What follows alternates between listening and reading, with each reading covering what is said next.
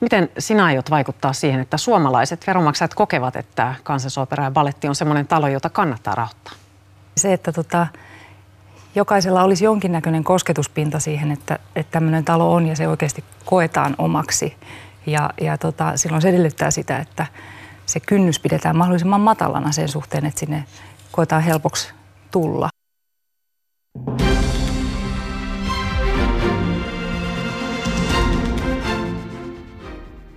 Meillä on selkeä toimintamalli ylipäänsäkin kaikkialla työelämässä, että miten toimitaan silloin, kun esimies tai kuka tahansa toimii epäasiallisesti. Ja voin kertoa, että se prosessi on toteutettu. Sitten se, että miksi päädyttiin tällaiseen ratkaisuun, niin tota, se oli yhteistyössä Kennetin kanssa. Puhuttiin asiasta ja todettiin, että ilmapiiri on nyt sellainen, että jokaisen työhyvinvoinnin kannalta on parempi, että hän ottaa etäisyyttä. Kiitta Kadampi. Olet kansallisoopperan pääjohtaja ja olet ollut muutaman kuukauden tehtävässä ja tuossa ensimmäisessä haastattelupätkässä katsoit tulevaisuuteen ja sitten seuraavassa olit jo hyllyttämässä kansallisbaletin johtajaa Kenneth Greveä. Oliko tämä yllätys, tämä aloitus? Oli, kyllä. Ihan, ihan puhtaasti. Menikö sulla pääjohtajan suunnitelmat sekaisin siinä? En mä koe, että mulla suunnitelmat sekaisin meni, koska siis johtajan tehtävähän on johtaa ja silloin kun tulee pöydälle vaikeita asioita, niin ne otetaan käsittelyyn ja työstetään. Eli, eli siinä suhteessa toki aikataulullisesti meni moni asia uusiksi, mutta... Sun tausta on mitä parhain kansallisoopperan pääjohtajaksi. Musiikkia, johtamista ja tämmöisten luovien alojen johtamista Ylessä, Helsingin kaupungin orkesterissa, Radion sinfoniaorkesterissa. Olet syntyjäsi Järvenpäästä ja sukunimi on Gadampi. Mistä tämä sukunimi tulee? Se tulee isän puolelta. Isä on siis intialainen ja, ja etunimihän myös on, on sieltä. Itse asiassa semmoinen pieni yksityiskohta, jota, jota ei ole kauheasti tullut esille, niin tota, Giitta on sanskriittia ja tarkoittaa laulua. Siinä suhteessa ehkä nomen est omen, mutta tota, joo, isä on intialainen ja, ja tosiaan äiti suomalainen. Synnyin järven päässä ja siellä elin ensimmäiset, ensimmäiset ö, 19 vai 20 vuotta. Joo. Oliko teillä isän kanssa yhteinen kieli? Joo, itse asiassa kun mä synnyin, niin isä osasi jo hirveän hyvin suomea. Eli tota, hän, hän halusi puhua mun, mun kanssa sitten jo suomea, mutta toki sitten puhuttiin myös englantia. Eli, eli se oli tämmöinen niin kuin seka, sekasotku sitten meidän perheessä. Öm, yksi paikallinen kieli, jota sitten Intiassa isän kotikaupungissa Bangaloressa puhutaan, on semmoinen kuin Kannada. Se on sitten taas semmoinen, jonka mä oon oppinut auttavasti. En osaa kirjoittaa enkä, enkä tota lukea sitä, mutta ymmärrän ja tuun toimeen sen kanssa sillä tavalla, että sukulaisia, sukulaisten kanssa siis englanti on, englanti on se pääkieli, mutta kyllä Kanadakin sitten, Kanada on sellainen, jota puhun. Sano pari lausetta isän kielellä. no ihan siis perus Hingidia, Chanagidia, Jensamachara. Siinä tuli nyt, moi miten menee, mitä kuuluu. Se kuulostaa tosi kauniilta. Mutta sehän oli vähän niin kuin te, teillä isän kanssa konttikieli, semmoinen salakieli, että jos sitä puhuu, niin kukaanhan ei ymmärtänyt, mitä te puhuitte isän kanssa. ei, mutta me ei isän kanssa itse asiassa varmaan ikinä Suomessa puhuttu Kanadaa. Et se oli jotenkin, jotenkin hirveän paikka siinä että sitä puhuttiin vaan Intiassa ja sitäkin niin, että en mä itse asiassa koskaan isän kanssa, se oli sitten aina englanti tai suomi. Ja sitten sukulaiset ja sitten tämmöinen niin paikalliset, niin oli sitten se, missä, missä tätä Kanadaa tuli käytettyä. Sun äiti oli pankkitoimihenkilö, isä kemisti. Joo. Ja sä sanoit tässä, että sun nimi tarkoittaa laulua. Niin oliko tässä joku semmoinen ennen, että vanhemmat myös halusi, että, että sä harrastat musiikkia? Ei se varmasti heillä silloin ollut, kun tuota, mä oon syntynyt. Ähm, mä luulen, että heillä oli ajatuksena, tai tiedänkin, että se oli enemmän sitä, että halutaan antaa mulle nimi, joka on intialainen, joka olisi kuitenkin helppo lausua. Ja, ja varmaan sitten erilaisesta listasta, niin tämä oli semmoinen, mikä päätyi sitten. Missä vaiheessa aloitit musiikin harrastuksen? Aika pienenä. Me oltiin tota Ruotsissa tuttavien luona. Mä olin varmaan neljä tai neljä tai, niin varmaan neljä oltiin siellä ja tota, heillä oli piano, jota sitten mä innostuin soittamaan veljen kanssa ja tapailemaan ja sitten, sitten siitä se lähti. Eli, eli tota, nämä sitten tämä perhe, jossa me oltiin, niin sitten rouva totesi, että hei, että, että selkeästi on – on musikaalisuutta, että eikö teidän kannattaisi. Ja tietenkin sitten siinä vaiheessa veljen kanssa todettiin, että joo, me halutaan piano, me halutaan piano. ja sitten sitä keskustelua käytiin hetki kotona aika, aika hartaasti itse asiassa. Mä muistan sen, että kun meidät istutettiin isä ja äidin makuuhuoneen sohvalle ja kysyttiin tosi vakavasti, että, että jos me nyt semmoinen piano hankitaan, niin soitatteko te sit sitä? Ja todettiin, että joo, joo, joo, kyllä. Ja sitten niin, heti kun se piano tuli, niin mä pyrin musiikkiopistoon ja pääsin ja siitä se sitten lähti. Soittiko veljesi myös? Joo, molemmat soitettiin pianoa sitten alkuun ja sitten veljelle tuli klarinetti ja mulle tuli poikkihuilu siinä sitten jossain vaiheessa mukaan. Et meillä oli niinku monta, monta instrumenttia ja, ja se on kyllä semmoinen asia, että jos niinku näistä harrastuksista pitäisi jotain niinku näin jälkikäteen sanoa, niin – itselle oli aina hyvin vahva niin kuin halu tehdä asioita, että, että, että se ei tullut sillä tavalla, että vanhemmat ikään kuin olisi tarjonnut, että haluatko nyt sitä ja haluatko tätä, vaan niin kuin mä keksin itse sen pianon ja sitten toisaalta sen poikkihuilun ja baletin halusin itse kanssa aloittaa. Että ne oli tämmöisiä, niin että mä haluun, että niin kuin, saanhan mä. Sitä kautta, sitä kautta se on mennyt tuliko siitä pianosta joku semmoinen velvollisuuden tunne, että kun teillä on se soitin, niin pakko on soittaa, jotta ei vanhemmat sano, että pitikin tuokin hankkia? Joo, siis mähän en ollut, se oli vähän semmoista kausittaista sitten se soittaminen kyllä, että, että tota, ei se nyt ihan sitten tosiaan mennyt aina niin kuin Strömsössä, että olisi koko ajan ollut siinä.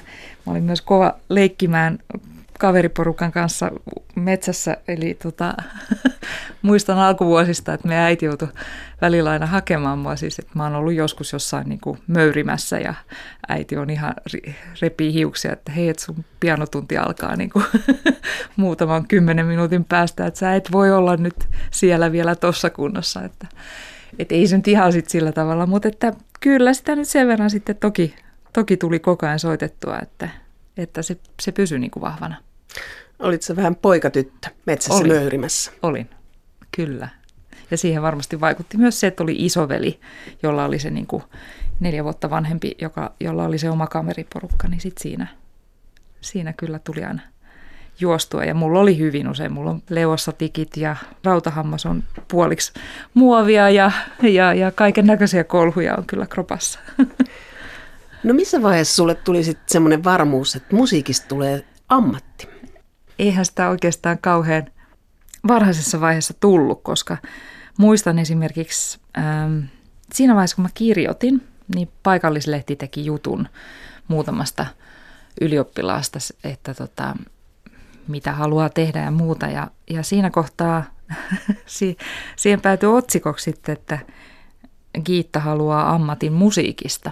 Ja mua jotenkin hämmästytti se kovin, koska mä olin sitä mieltä, että hei, en mä näin ole sanonut, että, että, tota, että tota, koin, että musiikki on vahvasti kyllä mun elämässä ja, ja näin, mutta et en, mä, en mä itse asiassa siinä lukion kirjoitus, kirjoitusten jälkeen vielä ollut varma siitä, että mikä se suunta elämässä on.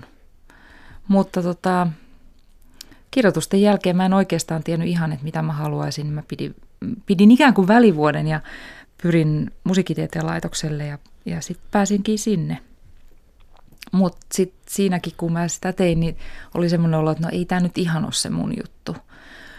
Mutta sinänsä oli kiva, kun sieltä löytyi sitten tuleva aviomies laitoksen pikkujouluista. Ja, tota, ja sitten tota, se oli itse asiassa sitten mieheni Tuomas, joka totesi, että hei, että eikö sun kannattaisi pyrkiä tuonne akatemian musiikkikasvatuspuolelle, että eikö se olisi enemmän sun juttu.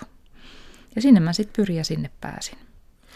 Niin, että voi sanoa, että kansallisoopperan pääjohtajan ammatin valintaan on syynä media, median Joo. syytä.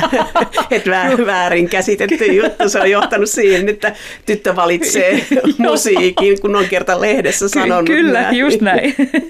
Koska se, mitä lehdessä lukee, niin sehän pitää täysin paikkaansa. Joo, ei, mutta, mutta ehkä sieltä oli toimittaja jo silloin poiminut sen jonkun semmoisen vahvan, tietenkin, koska se oli iso osa elämää se musiikki jo silloin. Susta piti tulla musiikin opettaja, ei muusikko.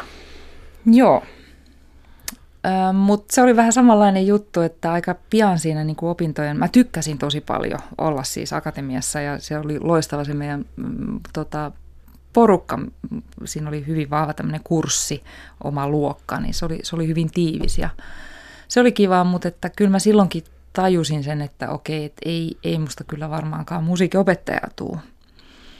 Ja tota, siinä vaiheessa sai vielä sitten niin kuin solistisesti aika, aika niin kuin paljon tehdä, että sai edetä mm, just niin kuin pianosoitossakin sitten tehdä niitä niin kuin solistisempia tutkintoja kyllä se sitten niinku jotenkin oli takaraivossa, että ei sekään ehkä ole se mun juttu. Mm, Mutta sitten kävikin niin, että mies sai opiskelupaikan Lontoosta tehdä vuodessa paikallisen masters-tutkinnon ja sitten mä totesin, että no totta kai mä lähden mukaan. Että mä nyt Suomeen sitten jää ja pykäsin sitten siinä vaiheessa semmoisen nauhan jossa sitten piti olla näytteitä siitä omasta soittamisesta ja, ja sillä sitten pääsin pyrkimään. Ja sain paikan London College of Musicista, joka oli sitten, jossa pääsin tämmöiselle niin kuin solistiselle, solistiselle puolelle, jossa sitten vuodessa sai tehtyä tämän solistisen masters-tutkinnon. Et mä ajattelin, että no okei, että vuosi elämästä, nyt kokeillaan, että onko musta siihen. Ja tota, sekin sitten aika pian sen vuoden aikana alussa niin totesin, että no joo, että ei musta kyllä varmaan oikeasti ole tähän. Mikä sen osoitti? No sen osoitti se, että mult, mult puuttui semmoinen, ehkä semmoinen niin kuin lopullinen tai semmoinen mieletön intohimo ja palo siihen soittamiseen. Koska siis se, että sitä pitäisi kuitenkin joka päivä tehdä se kuudesta kahdeksaan tuntia. Ja mä en vaan niin kuin saanut itseäni siihen, että tota, että sit kyllä mä sitten totesin, että nyt mä teen tämän tutkinnon ja mä, mä panostan tähän, mutta että, että se oli sitten toki vähän vähemmän se panostus, mutta mut se, että, niinku, että miten mä saan tästä sen mahdollisimman hyödyn irti niin, että mä kuitenkin niinku voin olla oma itseni ja toteuttaa sitä, mikä musta itsestä tuntuu hyvältä. Tulitte Tuomas Auisen kanssa Suomeen ja oliko tässä vaiheessa jo, että olit oopperassa järjestäjänä? Oli, oliko mm. se opiskeluajan homma vai silloin Lontoon jälkeen? Joo, tai siis sehän meni niin, että sitten Lontoon vuoden jälkeen me jäätiin vielä kolmeksi vuodeksi Cambridgeen, koska tota, mm, Tuomas mieheni teki väitöskirjaa ja, ja sitten tota, itse asiassa nämä meidän kaksi lasta, ensimmäistä, kaksi ensimmäistä lasta syntyi sitten siellä. Ja sen jälkeen palattiin tosiaan Suomeen ja, ja sitten sit, siinä kohtaa mulla oli nyt sitten semmoinen olo, että nyt, nyt täytyy saada päästä niin kuin työhön, että nyt pitää saada tehdä jotain konkreettista. Ja tota, kuinka ollakaan, niin Savonlinnan oopperajuhlat haki musiikkijärjestäjää. Ja tota, itse asiassa siinä kohtaa mä en edes tiennyt, mikä on musiikkijärjestäjä. Niin mä menisin kysyä, mitä tekee musiikkijärjestäjä? No musiikkijärjestäjä, e, ny, nykyään häntä sanotaan näytäntöjärjestäjäksi, niin tuota, hän tekee siinä varsinaisessa – näytösvaiheessa, niin hän on ikään kuin studio-ohjaaja televisiotuotannoissa.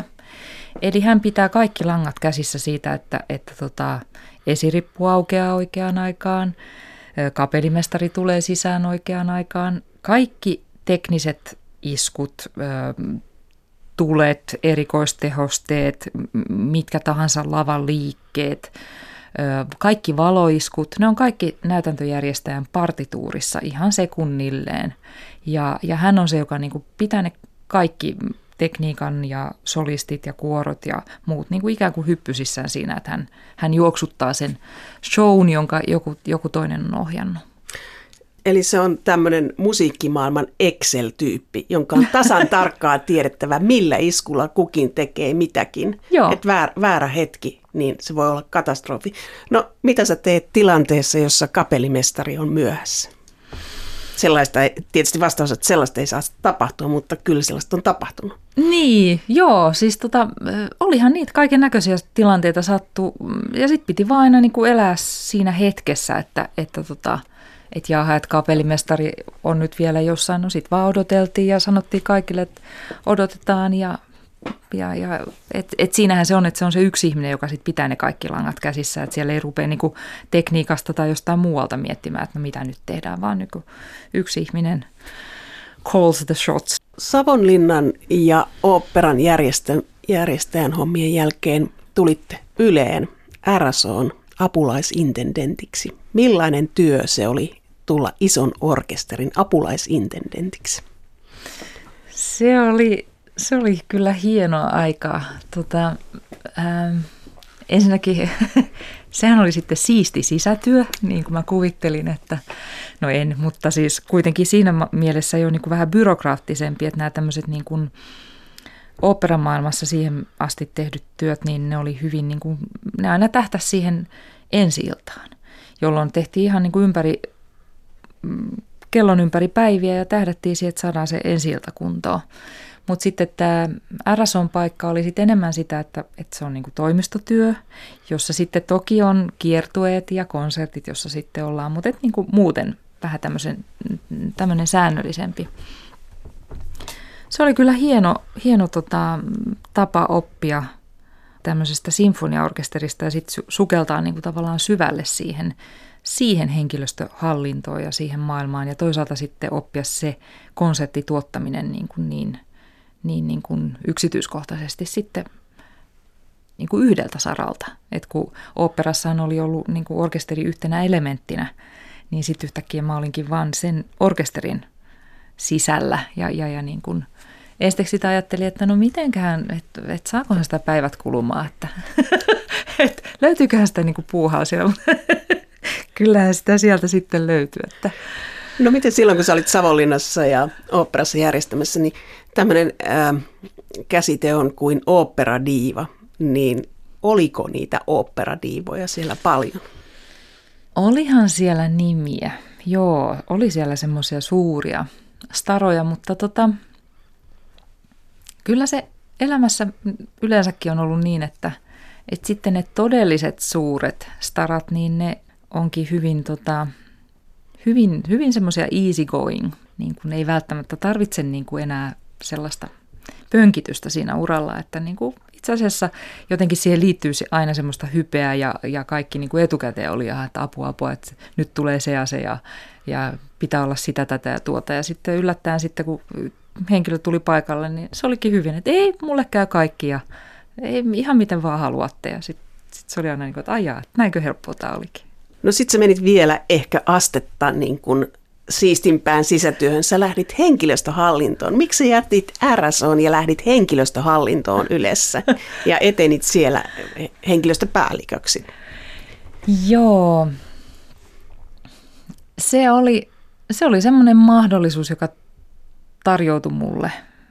Ja täytyy sanoa siinä mielessä kyllä, että mä oon ollut hirveän onnekas koko mun työurani aikana, että aina on niinku tullut jotenkin semmoisia hienoja tilanteita eteen, joihin on sitten niin kuin tarttunut. Ja, ja tämä oli ehkä yksi semmoinen, että mä olin siinä vaiheessa sitten, meidän iltatähti oli syntynyt ja, ja, ja tota, olin palannut sitten takaisin RSOhon ja, ja, ja ehkä sitten jo tuli itsellekin vähän semmoinen olo, että voisi vois jotain muuta tehdä. Ja sitten, sitten tällainen mahdollisuus tuli, että henkilöstöpäälliköksi kysyttiin ja, ja, ja tota, mä ajattelin siinä kohtaa, että no mähän oon jo aika, aika niin kuin byrokraatti, että, että tota, ja henkilöstöhallinto aina on kiinnostanut ja ihmiset ylipäänsä, niin mä totesin, että no hei, että miksei. 2011 niin, niin siirryin sitten henkilöstöpäälliköksi ja julkaisut yksikköön ja saman tien alkoi Ylessä niin kuin yhdet isoimmista – organisaatio-uudistuksista, että tota, pääsin sitten heti. Ja YT. Kyllä. Se oli niin kuin hirveän hyvä koulu siitä, että miten, miten semmoinen niin kuin reilun 3000 ihmisen organisaatio, niin miten se on johdettu niin kuin just nimenomaan siitä henkilöstövinkkelistä. Ja tota, olihan se tietenkin hy, hyvin turbulenttiakin aikaa, että, et, ja, ja sitten just se, että kun itse niin kuin aloittaa siihen niin kuin YT-hässäkkään, niin siinä niin kuin sai todellisen syväsukelluksen monen, monen asian suhteen. No se ei ollut ikuisuuspesti, kun Helsingin kaupungin orkesterin intendentin paikka tuli auki, niin sinä hait sinne ja pääsit ja sitten olit valitsemassa ohjelmistoa, niin sä olit ollut mm-hmm. kuitenkin muutaman vuoden tämmöisessä henkilöstöhallinnossa, niin miltä se tuntui, että yhtäkkiä sä ootkin valitsemassa ohjelmistoa? Ehkä se oli niin päin, että tosiaan se henkilöstöhallintoaika niin mielenkiintoista ja opettavaista kuin se olikin, niin, niin sitten siinä kohtaa, kun mä en saanutkaan sitä viikoittaista live-musiikkiannosta, niin, niin, niin se alkoi jotenkin niin kuin tuntua ja mä itse asiassa rupesin jopa sitten hapuilemaan taas pianon koskettimia, mitä ei ollut tapahtunut siis melkein 20 vuoteen, että, että selkeästi joku semmoinen vaje oli siitä musiikista sitten itselläni, joka sitten niin kuin tavallaan sen HK-paikan myötä niin kuin taas sitten täyttyi. Ehkä se siinä vaiheessa jotenkin tuntui siltä, että, että kaikki se, mitä mä olin ö, käynyt läpi niin kuin työurallani ja sitten toisaalta se koulutus, niin sitten niin kuin ne kaikki yhdistyi musta jotenkin tosi hienosti sit siinä HK on intendentin paikassa. Eli, eli sitten tuntuu, että siinä saa niin kuin just nimenomaan sitä henkilöstöhallintoa, johtamista, mutta sitten myös sitä taiteellista suunnittelua, joka sitten kuitenkin niin kuin selkeästi oli myös niin kuin intohimona. Sä olet sanonut haastattelussa, että sä sparrasit kapellimestareita. Miten sä teit sen?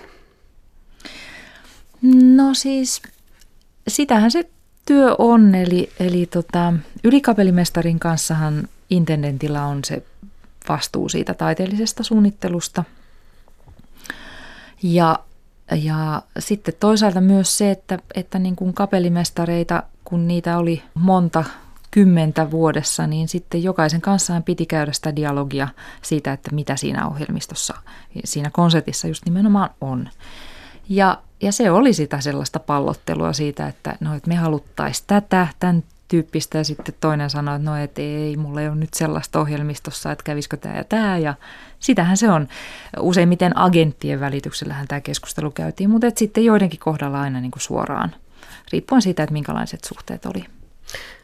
Sinun aikanasi palkattiin kapellimestariksi Susanna Mälkki, niin minkälaisen julkisuuden tämä Susanna Mälkin palkkaaminen sai?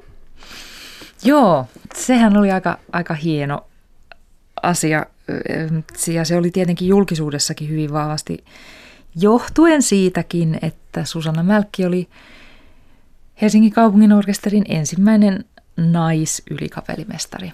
Eli tota, toki siinäkin oli sitten tämä, että, että se, se sukupuoli herätti jonkin verran toki niin kuin, ö, keskustelua. Söikö se korostus, sukupuolen korostus ää, huomiota siltä, että palkattiin huippuammattilainen? No mä ainakin vähän sitä suoraan sanottuna niin kuin pelkäsin. Että näinkö tässä nyt käy, että me vaan korostetaan sitä, että meillä on nyt nainen tässä. Mutta ei, se kyllä sitten jotenkin, kyllähän Susannan meritit on niin kiistattomat, että kyllä nekin niin kuin sitten aina tuli esille. Että oikeastaan niin kuin näin jälkikäteen voi todeta, että aika kauniisti jotenkin molemmat aspektit otettiin huomioon, koska eihän sitäkään käy kiistäminen, että hän on nainen ja hän oli ensimmäinen. No nyt sä oot ollut muutaman kuukauden kansallisoopperan pääjohtaja, niin minkälaista linjaa tulet vetämään kansallisoopperan pääjohtajana sinun ohjelmistosi näkyy ehkä 20-21, että niin pitkälle on lukkoon lyöty. Mutta mikä se linja on? Joo, nyt täytyy korostaa sitä, että meillä on taiteelliset johtajat, jotka vastaavat siitä taiteellisesta suunnittelusta. Mutta toki siihen niin kuin taiteelliseen suunnitteluun vaikuttaa, meillä on kokonainen suunnittelutoimikunta siinä niin kuin sparraamassa sitä ja, siihen kuuluu pääjohtajan ja taiteellisten johtajien lisäksi ta- taiteelliset suunnittelupäälliköt, tuotantojohtaja, ää, viestintäjohtaja, niin suurin piirtein tässä se kombo onkin. Eli, eli tota, se on siis palapeli, johon, joka on niin moniulotteinen, johon vaikuttaa kaikki, kaikki nämä tekijät. Ja se linja, mitä on noudatettu, on mun mielestä hyvä ja sitä noudatetaan jatkossakin. Eli tota, meidän täytyy tehdä laajaa ja monipuolista ohjelmistoa, jossa kuitenkin se taiteellinen korkea taso on se niin kuin ykköskriteeri. Mutta se tarkoittaa sitä, että meillä täytyy olla niitä klassikoita, meillä täytyy olla sitä semmoista ihan uutukaisen uutta, suuntaa antavaa, rohkeata, jota me tehdään, jota tällaisen niin kuin vahvasti valtion tukeman laitoksen pitääkin. Eli, eli tota, mm, ettei aina mennä turvallisesti. Onko opera eliitin laji? Hmm, mun mielestä ei. Ö, eliitin siinä mielessä kyllä, että, että yhtä esitystä voi olla parhaimmillaan lähde, lähes 300 huippuammattilaista tekemässä. Niin, niin siinä mielessä se on niin kuin aika, aika moista huippuurheilua, huippu, huipputaidelaji. Mutta tota, sen kun ymmärtää myös, että siellä on tosiaan niin kuin melkein 300 huippuammattilaista yhden esityksen takana, niin se ehkä vähän antaa perspektiiviä sille, että minkälaisesta taidemuodosta on kysymys. Mutta oopperan rahoituksesta on iät ajat keskusteltu ja siitä, että oopperassa kävijät on keskituloista parempi tuloisempia ja sitten kuitenkin valtio tukee oopperaa. Niin miten saataisiin se porukka, joka ei ole oopperasta kiinnostunut tai että on niitä ihmisiä, joilla ei ole yksinkertaisesti varaa tulla sinne? No se, että me pidetään nämä lipuhinnat maltillisina, ihan jos verrataan Keski-Eurooppaan tai minne tahansa muualle, niin, niin tota, kyllähän musta se on edelleenkin se saavutettavuuden edellytys. Ja se, että se on se alle 50 euroa se keskihinta lipulla, niin kertoo kyllä siitä, että se siellä löytyy sitten aika, aika alhaisessakin luokassa olevia mm, lippuja niin kuin hinnan suhteen. Ja se on mun mielestä se ehdoton edellytys sille, että me, me saadaan myös muunlaisia kävijöitä kuin niitä niin sanottusti. Ne on keskitulosia ne ihmiset, jotka yleensä meillä käy. Jos ajattelee operaohjelmistoa, niin tässä sanoit, että pitää olla sitä perinteistä, niin ää, klassikot vetää, mm. niin sitten voisi kysyä myöskin niin, että onko oopperayleisö aika konservatiivista maultaan? No sitten taas toisaalta, jos me ajatellaan, että mehän ollaan tehty näitä, öö, meillä on ollut Sirk-operaa, meillä on ollut Kalevalan maa, meillä on tulossakin taas Phantom of the Opera, niin ne nyt ei ole ehkä ihan sitä semmoista niin kuin klassisinta, että kyllä siinä niin kuin aikamoista hajontaa tapahtuu sen suhteen, että minkälaista porukkaa. Ja, ja sitten ehkä aika yllättäviäkin tahoja sitten on sellaisia, jotka sanoo, että, että saattavat nimenomaan tykkä, tykätä näistä. Ja kyllä meitä niin vaaditaan näitä modernia teoksia ja muita ja myös niin kuin klassikoista tämmöisiä niin kuin, ää, ei niin perinteisiä tulkintoja. Et mä sanoisin, että meidän yleisö on itse asiassa hyvinkin tämmöistä tiedostavaa. Mutta miten suuria riskejä uskallat ottaa johtajana tulevaisuudessa, koska se on aina, produktio on aina riski. Mm. Että kuinka monta riskituotantoa voi ottaa vuodessa? Tai että mi, mi, missä kulkee se raja? Joo, se on aina kokonaisuus. Eli meidän täytyy katsoa just sitä, että mi, mi, miten se muodostuu. Että meidän täytyy toisaalta niin kuin täyttää niitä bokseja, että meillä on riittävästi perhe, ohjelmistoja ja riittävästi klassikkoja ja riittävästi sitten sitä uutta. Ja sitten katsoo aina vähän sen niin kuin koko kauden mukaan, että missä se, missä se riski kannattaa ottaa ja mihin, mihin, mihin teokseen sillä, sillä sitten niin kuin panostetaan. Mutta tavallaan se on vähän semmoista riskinottoa koko ajan, koska me ennustetaan sitä, että mi, miten tietyt teokset myy ja muuta. Ja sehän on aina vähän sehän on ennustamista, että se on niin kuin, siinä on aina riski olemassa. Eli jonkun menestyvän klassikon kustannuksella voidaan tehdä joku kokeilevampi opera. No karkeasti, et, et, karkeasti et, ottaen just laitan. noin, joo. joo. Kiitos Kadampi. Nähdäänkö me intialainen opera Suomen kansallisoopperassa? joo, ei. no miksei? tota, he, sanottaisiko niin, että Bajadeeri on ehkä riittävän intialaissävyinen, että tota, ei mulla ole nyt mitään semmoisia intohimoja, mutta että toki, jos semmoinen oikein loistava tulee ja Lilli, Lilli sellaisen haluaa meille ohjelmistoon, niin en mä sitten myöskään sitä estä. Kuinka paljon pääjohtajalla menee työajasta rahan hankkimiseen? Jaa, vajaan neljän kuukauden kokemuksella se on varmasti myös kausiluontosta, eli, eli tota, kyllä, kyllä sitä aikaa siihen menee.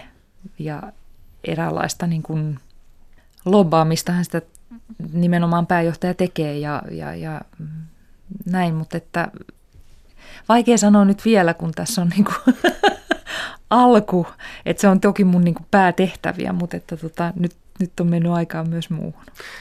Kiitta Kadampi, sä oot sanonut, että sä olet intialainen tinkaaja. niin, tai se annettiin se nimi mulle mu- agenttien toimesta, mutta joo, kyllä se varmasti pitää paikkansa. Ja tähän varmaan veronmaksajat katsovat ty- tyytyväisinä pääjohtajaa, joka on tinkaaja. Joo. Että, no, mutta kuinka paljon voi jonkun ähm, solistin hinnasta saada alas tinkaamalla? No edellisessä elämässä jo HKssa, niin kyllä mä aika, aika lailla tinkasin kyllä, että, että tota, siinä täytyy sanoa, että meillä Suomessa on ehkä vähän hyvä tilannekin, koska tota, maailmalla tiedetään, että me ei olla mikään Amerikka tai, tai Keski-Euroopan talo, että me ei, me ei voida maksaa semmoisia summia, mitä heillä niin kuin on sitten laittaa solisti, solistipalkkioihin esimerkiksi, että he tietää, että tämä on niin kuin skandinaavinen sy- systeemi, mutta että, että tota, kyllä sieltä aina, aina se oli kotiin päin vähän. Anna Bayers, kustantaja tässä lähetyksessä muutama viikko sitten sanoi, että jotkut kirjailijat, että ei, se ei ole pelkästään rahakysymys, kun agentti ostaa kirjaa, vaan se on myös maakysymys ja kustantamokysymys, että joku haluaa jonkun kanssa tehdä töitä. Niin voiko olla opera balettimaailmassa samalla tavalla, että tänne voidaan saada, kun täällä on hyvä ammattitaito, Joo. että hinnat voivat olla alhaisempia kuin Keski-Euroopassa. Juuri, juuri tästä on kyse. Eli tota, kyllähän se, että me ollaan haluttu yhteistyökumppani ja, ja se on aina ollut semmoinen, mitä, mitä maailmalla arvostetaan se, että, että meidän kanssa on helppo tehdä yhteistyötä, sopimukset pitää ja sitten mm, se on niin kuin ihan mm, iso arvo taiteilijalle, että, että voi tulla niin kuin ja luottaa siihen, että ympärillä olevat asiat tapahtuu niin kuin on sovittu. Niin se on iso, iso helpotus siihen omalle, omalle tekemiselle. Kiitta Kadampi, onko sulla omia suosikkiopperoita tai baletteja? No ei oikeastaan, koska siis mä, mä tykkään niin paljon kaikista ja sitten tavallaan on voinut käydä niinkin, että joku semmoinen, joka ei välttämättä ole ollut ihan juonellisesti tai, tai musiikillisesti semmoinen niin kuin mun lemppari, niin sitten saattaa olla, että siitä on tehty semmoinen versio, joka yhtäkkiä kolahtaakin. Eli niin kuin, saattaa kiinnostua ihan, ihan niin kuin hassusti jostain semmoisesta, josta ei ole aikaisemmin välttämättä pitänyt. Niin sen takia niin kuin, mä en oikeastaan niin kuin suostu koskaan edes sanomaan, että mulla olisi joku niin kuin lemppari. Poliitikon vastaus. Kansallisoopperan pääjohtaja ei voi sanoa lempparia. ei, mutta kyllä se on ihan niin kuin aito. Että tota,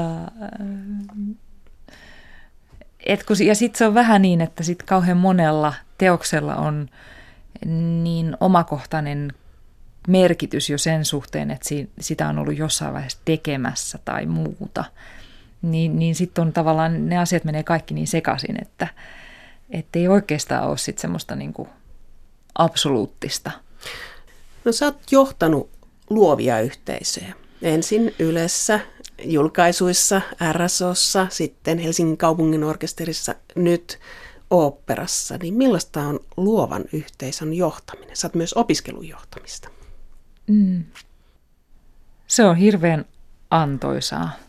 Ja tota, sehän tarkoittaa sitä, että sulla on hyvin sitoutuneita ja intohimoisesti asiaan suhtautuvia ihmisiä, jotka on hyvin niin kuin itseohjautuvia. Eli se on se voimavara – ja sitten siinä on toisaalta sit se toinen puoli, mikä on se haaste, että, että tota, miten niin kun saada ihmiset kuitenkin pysymään siinä niissä rajoissa, että kyse on työpaikasta ja ettei niin kuin anna koko ajan itsestään ihan 150 prosenttia, vaan, vaan niin kuin, että osaa myös rajata sitä, että on kyse työstä. Ja sitten toisaalta myös se, että ollaan niin kuin työyhteisössä ja pätee semmoiset normaalit työelämän pelisäännöt, niin se on, se on sitä. Tarkoittaako tämä vastaus sitä, että johdat yhteisöä, jossa on suuria yksilöjä ja pitäisi pelata joukkuepeliä? no tota, joo, siis tavallaan, mutta, mutta sitten mä koen, että niillä yksilöilläkin on kaikilla on kuitenkin se yhteinen maali nähtävissä, niin se tekee siitä kuitenkin niin kuin helpon. Että ei ole niin kuin eri maaleja, joihin pelataan, vaan, vaan tota, sama. Ja se on se, se on se voima. Se on luonnehdittu avoimeksi ja kuuntelevaksi johtajaksi, mutta kuinka avoin sä todellisuudessa pystyt olemaan johtajana? Tätä pitäisi varmaan kysyä mun kollegoilta. Ähm, kyllähän mä olen hyvin avoin. Et, et, tota, ja, ja sitten ehkä joutunut niin kuin siitä syystä niin kuin sitten, että kun mä olisin niin kuin täysin avoin, niin opettelemaan just sitä, että, että on parempi niin kuin tietyissä asioissa olla jakamatta ihan kaikkea, koska sitten niin kuin pitää muistaa se, että mikä sitten rasittaa esimerkiksi työyhteisöä turhaan vai niin kuin, että mikä on sitten niin kuin olennaista informaatiota, mikä kannattaa kertoa. Että kyse on ehkä enemmän sit siitä, että on joutunut itse niin kuin opettelemaan tätä puolta. Sä oot nyt muutaman kuukauden johtanut kansallisoopperaa, niin minkälaista on kansallisoopperan pääjohtajan valta? Se on varmasti hyvin moninaista. Se on yllättävän operatiivista ja välillä voi olla hyvinkin niin kuin detaljoitua. Ja sitten se on toisaalta myös niin kuin semmoisia isoja linjoja ja, ja, ja kokonaisuuksia. Teillä on perheessä kaksi musiikkialan ammattilaista. Oletteko te hakenut samoja työpaikkoja? Tästäkin puhuttiin, että oliko perheessä kahdet paperit operaan likoamassa? No mieshän on enemmän niin kuin myös sitten vielä, vielä enemmän kuin minä, niin tämmöinen johtamis, johtamisalan ammattilainen. Että ei, ei tässä nyt toistaiseksi. Kuinka paljon te puhutte työ, työ, työstä kotona? Tuleeko työ kotiin? No se itse asiassa siinä vaiheessa, kun se oli oikeastaan ensimmäinen kerta, kun meillä sitten niin kuin kolahti yhteen niin sanotusti nämä meidän ammatit eli, tai, tai työurat, niin kun mä aloitin HK intendenttinä ää, musiikkitalossa, niin, niin mieheni Tuomas oli siinä vaiheessa Sibeliusakatemian dekaani myös musiikkitalossa. Et se oli se ensimmäinen kerta, jossa me niinku fyysisesti oltiin saman rakennuksen, saman katon alla. Ja silloin me tehtiin se periaatepäätös, että tota, ei puhuta työasioista kotona – ja se oli, tai se oli tapahtunut jo itse asiassa vähän aikaisemminkin, mutta että se, oli, se oli yksi parhaimmista päätöksistä, koska tota, nämä työt on niin intensiivisiä ja, ja kokonaisvaltaisia, että sitten jos se vähäinen yhdessäoloaika, mikä on kotona mahdollista, niin jos sekin vielä niin käytettäisiin työasioihin, niin se olisi ollut ihan katastrofi suoraan sanottuna. että tota, kyllä se sitten niinku, täytyy olla sitä ihan konkretiaa siitä, että niinku, kuka vie koira ulos, kuka käy kaupassa ja miten hoituu juniorin tota, lätkätreenit, mutta että...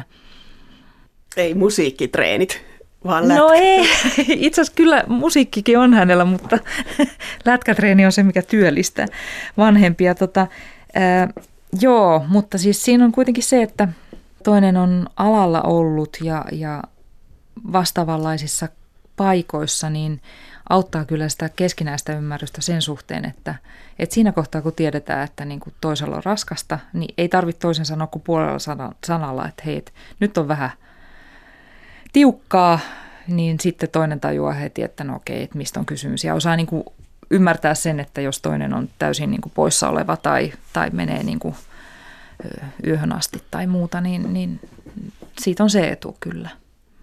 Sama maailma, mutta siitä ei puhuta. Tuleeko teidän lapsista muusikoita? Ei. Sä olet aivan varma. Kyllä, koska... Onko kielletty?